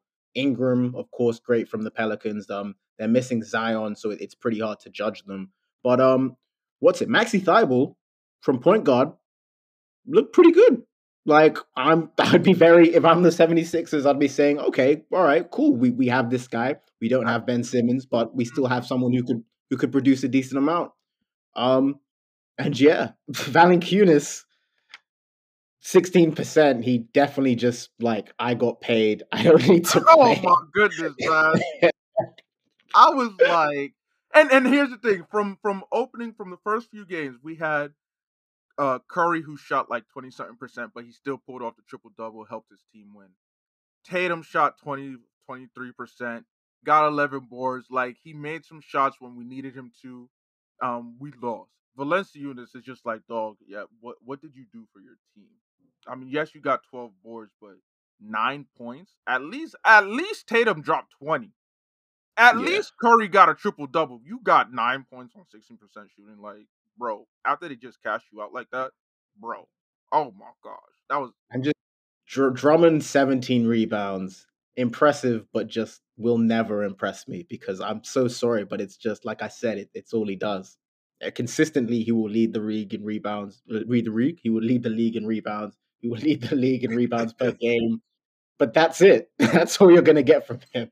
And okay, Oh. if that's what, yeah, Master Kovu, don't don't even trip. We are Osa and I are adamant on like, man, when we when we talk about meaningless stats, Drummond is is the Yeah. definition of meaningless stats. Like, yo, yes, he can get you double double, even though he didn't get a double double uh on opening night. But like, what does that do for the team? That doesn't Yeah. mean much. Now, maybe with the uh with the 76ers that can mean something because like you mentioned, I will say this, Maxey has been uh improving as a player a lot. Defensively, you know, he's he's plays with grit and getting it together offensively. 76ers, but the thing is for me, the 76ers, I don't really they gotta show me something. And as long as Doc Rivers lead that team, I will probably never be- be satisfied. Oh my gosh, I'm so you don't you don't think Doc Rivers is a good coach either? Please tell me that's what I'm hearing. Oh yeah, nah. I mean, he's, he's Thank you, look. thank you. I have this. I have this theory. Once players leave Boston, I don't know what happens. They just go left with their careers. You look at um, I don't mean to disrespect the truth, but you know he he had the the messiness. You know, as an analyst, I know there was some drama there. Unfortunate. I love you, truth. I really do. Thank you for all the good years in Boston. Kendrick Perkins. I mean, Kendrick Perkins is. I I don't know why Yeah. he says the things he says. I Um, literally skip forward on his analysis when I'm watching first Yeah. take. Or- uh, uh, big baby Glenn Davis is out here scamming uh money for no reason. Um, the only former, excuse me, the only former uh Celtic who has found success is Rondo. And I mean, I guess we can we can give Jae Crowder some love too. He definitely has found some success. But it's just like, yo, Doc Rivers, ever since leaving Boston, has in his time in LA with the Clippers just just oh, he's just fumbled so many great teams, and I just Yeah. like I don't even think like yeah, I'm uh, Max Kellerman says this all the time. When in that that that Kevin Garnett, Rajon Rondo, Ray Allen, Paul Pierce team, like no one, no one else, and you could even argue that's a big four if you really wanted to, but like no one else had a big three, nobody, and he still only won one chip with them.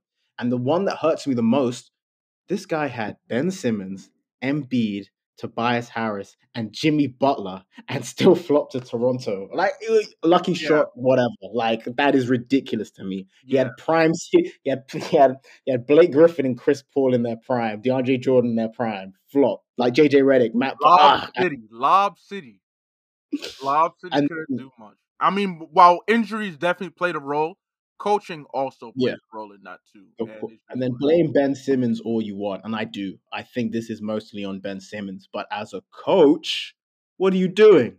Like, talk to your team, call a timeout, change some plays, encourage him. Like, tell him. Oh, I just, I just don't rate him as a coach at all. And then what really I think improved it was when you see um Ty- Tyronn Lue take over and just like, oh, that's a coach that knows how to make adjustments. Like, that's a coach who knows when changes need to be made.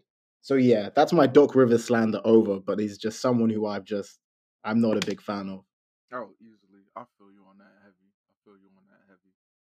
Yo, y'all mentioned something about young Ben Simmons. And so let's get into that real quick and we'll wrap on this topic. The Ben Simmons saga continues. I've been on the record as saying that I think the man should sit out anyways until he until they trade him. I definitely believe he should have been gone. I think that this thing has been dragged out way too long. I I was on the record as saying as well after they not last playoffs, but the playoffs before when they lost on that magical Kawhi shot, right? I'm sorry, three seasons ago when Kawhi hit that shot. I felt they should have broke up the band then. I, I did not feel I've never felt like him and Embiid can coexist on the floor. Not that they're both bad players or anything like that, but if I'm the, the 76ers, I'm rolling with Embiid. That's just that's just me. Uh, I've been Yeah. I've been on that boat since day one. Even with his injuries though, doesn't that concern you? Not as much as I think long term for Ben Simmons concerns me. Now, here's the thing. This week, some some folks decided to interject their opinions on this. Jason Kelce of the Philadelphia Eagles decided to throw his his his two cents in on this, even though nobody wanted to hear you, Jason Kelce. Um, talking about he had an interview uh, on Thursday speaking on the relationship between Phillies fans and their professional and the professional athletes in Philadelphia. And here's what he had to say. And I quote, I tell you guys, you write your own narrative. I don't want to crush any other players, but what's going on with the 76ers, Ben Simmons, stuff like that, all of it, all of that is because of a lack of accountability, a lack of owning up to mistakes, and a lack of correcting things, Kelce said. If all that that got corrected, if you're fixing your free throws, if you're getting better as a player, none of this stuff is happening. So everybody can insert B word and complain about how tough this city is to play in. Just play better, man. This city will love you. Listen, I am all for athletes in the city saying what they want to say. But number one, if you're not paying attention to the specifics, don't say nothing. Number two, I am totally against hasty generalizations and blanket statements and lack of nuance, which is the big word we miss in today's society is nuance. Um, at this stage in the game, with where this this whole saga is going, what are your guys' thoughts? I'll start with you, Abe. Uh, for me, look, I hold both Ben Simmons and the 76ers organization equally responsible for this just this mess that we're we're witnessing. Um and when it comes to Ben Simmons, there's a lack of there definitely is a lack of professionalism. I get that he was he felt offended. He had every right to feel offended. Um, but you gotta also realize that part of that is on you. I mean, there should be no reason again why Uh, just just aside from you not willing to shoot jumpers and whatnot, just let's forget all that. Why are you driving on Trae Young, have him in the paint, and you decide to pass out? Like there's a whole like ten thousand feet difference between you two. What happened to the Ben Simmons that we've seen in prior years? What what is going on? Is it because of the pressure of like, oh, you can't shoot and whatnot? Is that getting to you? Because even today, uh, so he was suspended from practice a couple days ago. He reported to um the facility, I believe yesterday or today, and got some treatment and then left. And then today, oh, this is what happened today. He went to the facility and talked to the team and everybody and said that you know he apologized and said that we a- we all need to be held accountable, including himself, but said that he is not mentally ready yet and just needs a bit more time. Ben, you're not doing yourself any type of favors at all. Whether you do end up staying in Philly, whether you do move on and get traded elsewhere, it's like you're making yourself out to be a diva who who is selfish. And let's keep in mind, Ben Simmons is who we always knew him to be when he was playing at LSU. we knew he was not a shooter. We knew that was that was a downside of his game. But defensively, he's a he's a smart player, and we knew that.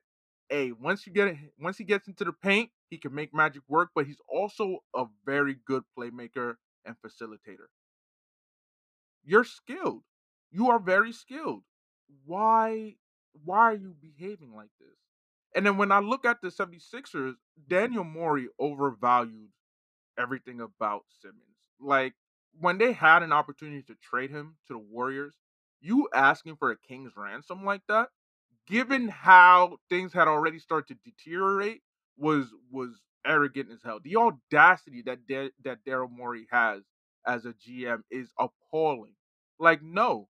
And so I look at it like we always wondered whether Simmons and Embiid can coexist.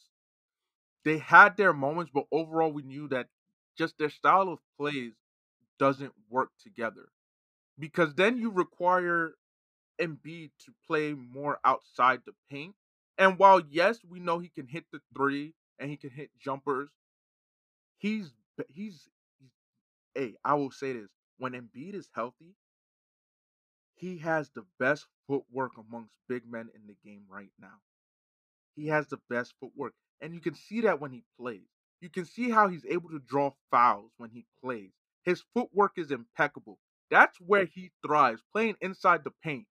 That's hard to do when you have Ben Simmons, who is only useful when he's not playmaking, only useful when he gets into the paint. You really clog up the paint like that.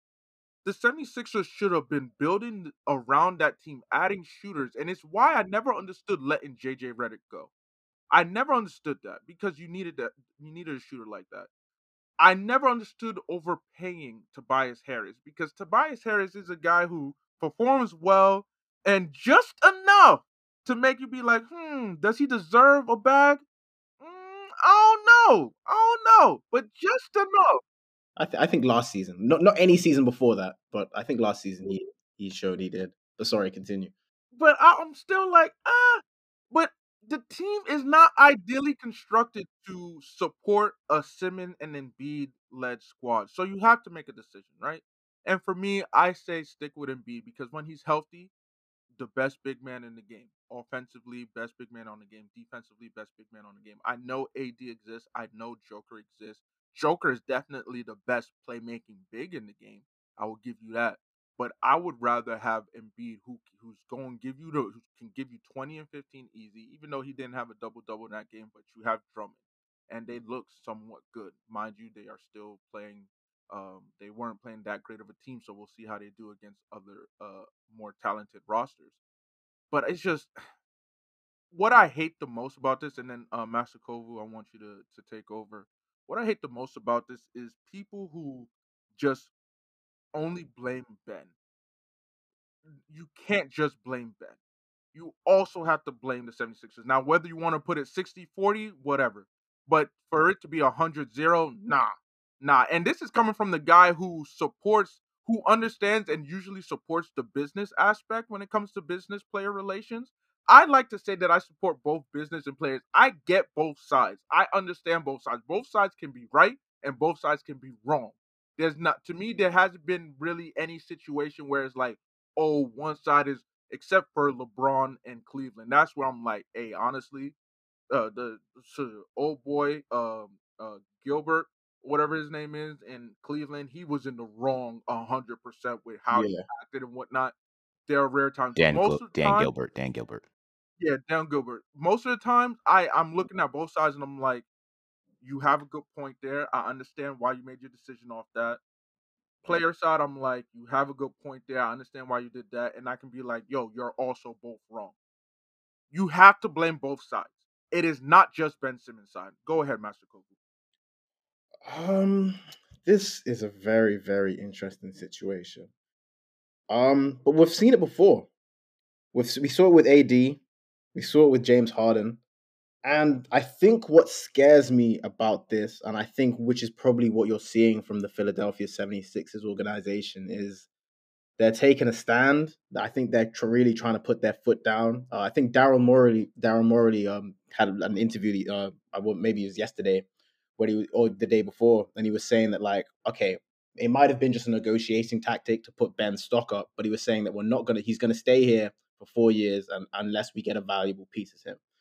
Simmons is a very, very, very good player. He can guard the one to five. He's his playmaking is amazing. He's like first team defense, and I can only really say his game has one flaw. However, it was his fault. Majority of the blame was on him as to why they didn't beat Atlanta. Your point guard can't be missing free throws like that. You cannot be a worse uh, three uh, free throw shooter than Shaq and Wilt Chamberlain. It can't happen, especially in today's NBA. But going back to what I said about the 76ers organization putting a stand is if Ben Simmons gets a trade and he gets a trade to a team where exactly where he wants to go, what does that mean for the rest of the league?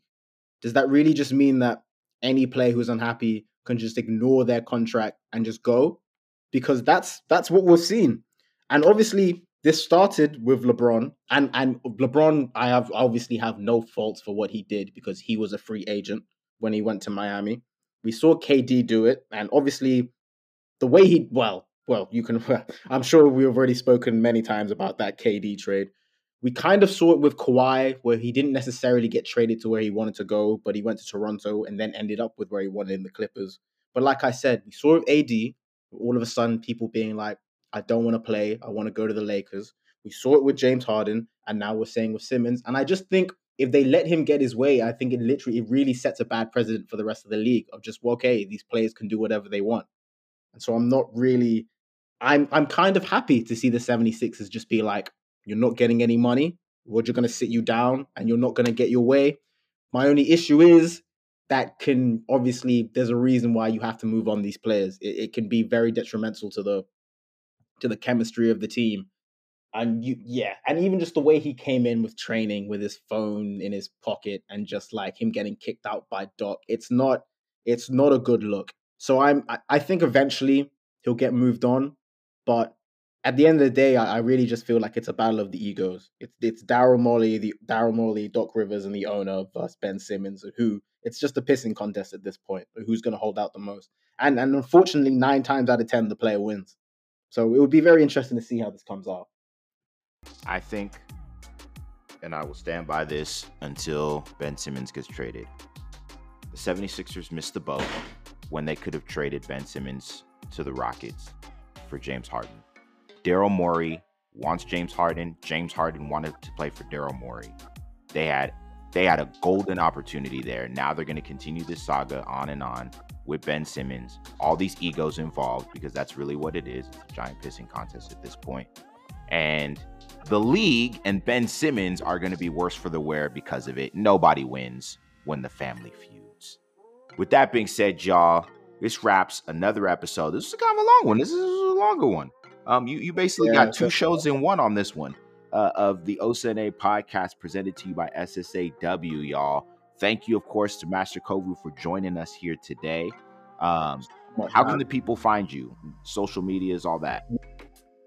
You can find me on Twitter at vicious underscore R double A K E, or you can find me on Instagram with the same handle. Thank you. Thank you. Bet, bet, bet. And we'll link to that on the episode as well. Um, also, y'all know what it is when it comes to the SSAW network. You can head on over to the website at tssaw.com. Again, that's tssaw.com. We'd love to hear from y'all. If you guys want to hit us direct as well, you can shoot us an email at osa.apodcast at gmail.com as well as Twitter. Abe, what's the Twitter handle? OSA underscore Abe podcast. You can find us again on Twitter at OSA underscore Abe podcast. It's a beautiful thing. I may or may not hop up on there and troll every once in a while. Um, it, it makes it makes Abe look a little bipolar because he has his own personal Twitter account as well. Um, it makes for great for great laughs. Um, and as always, y'all, you know what it is. You know the slogan. One thing, two words. Get that in your brain. Omo. Niger!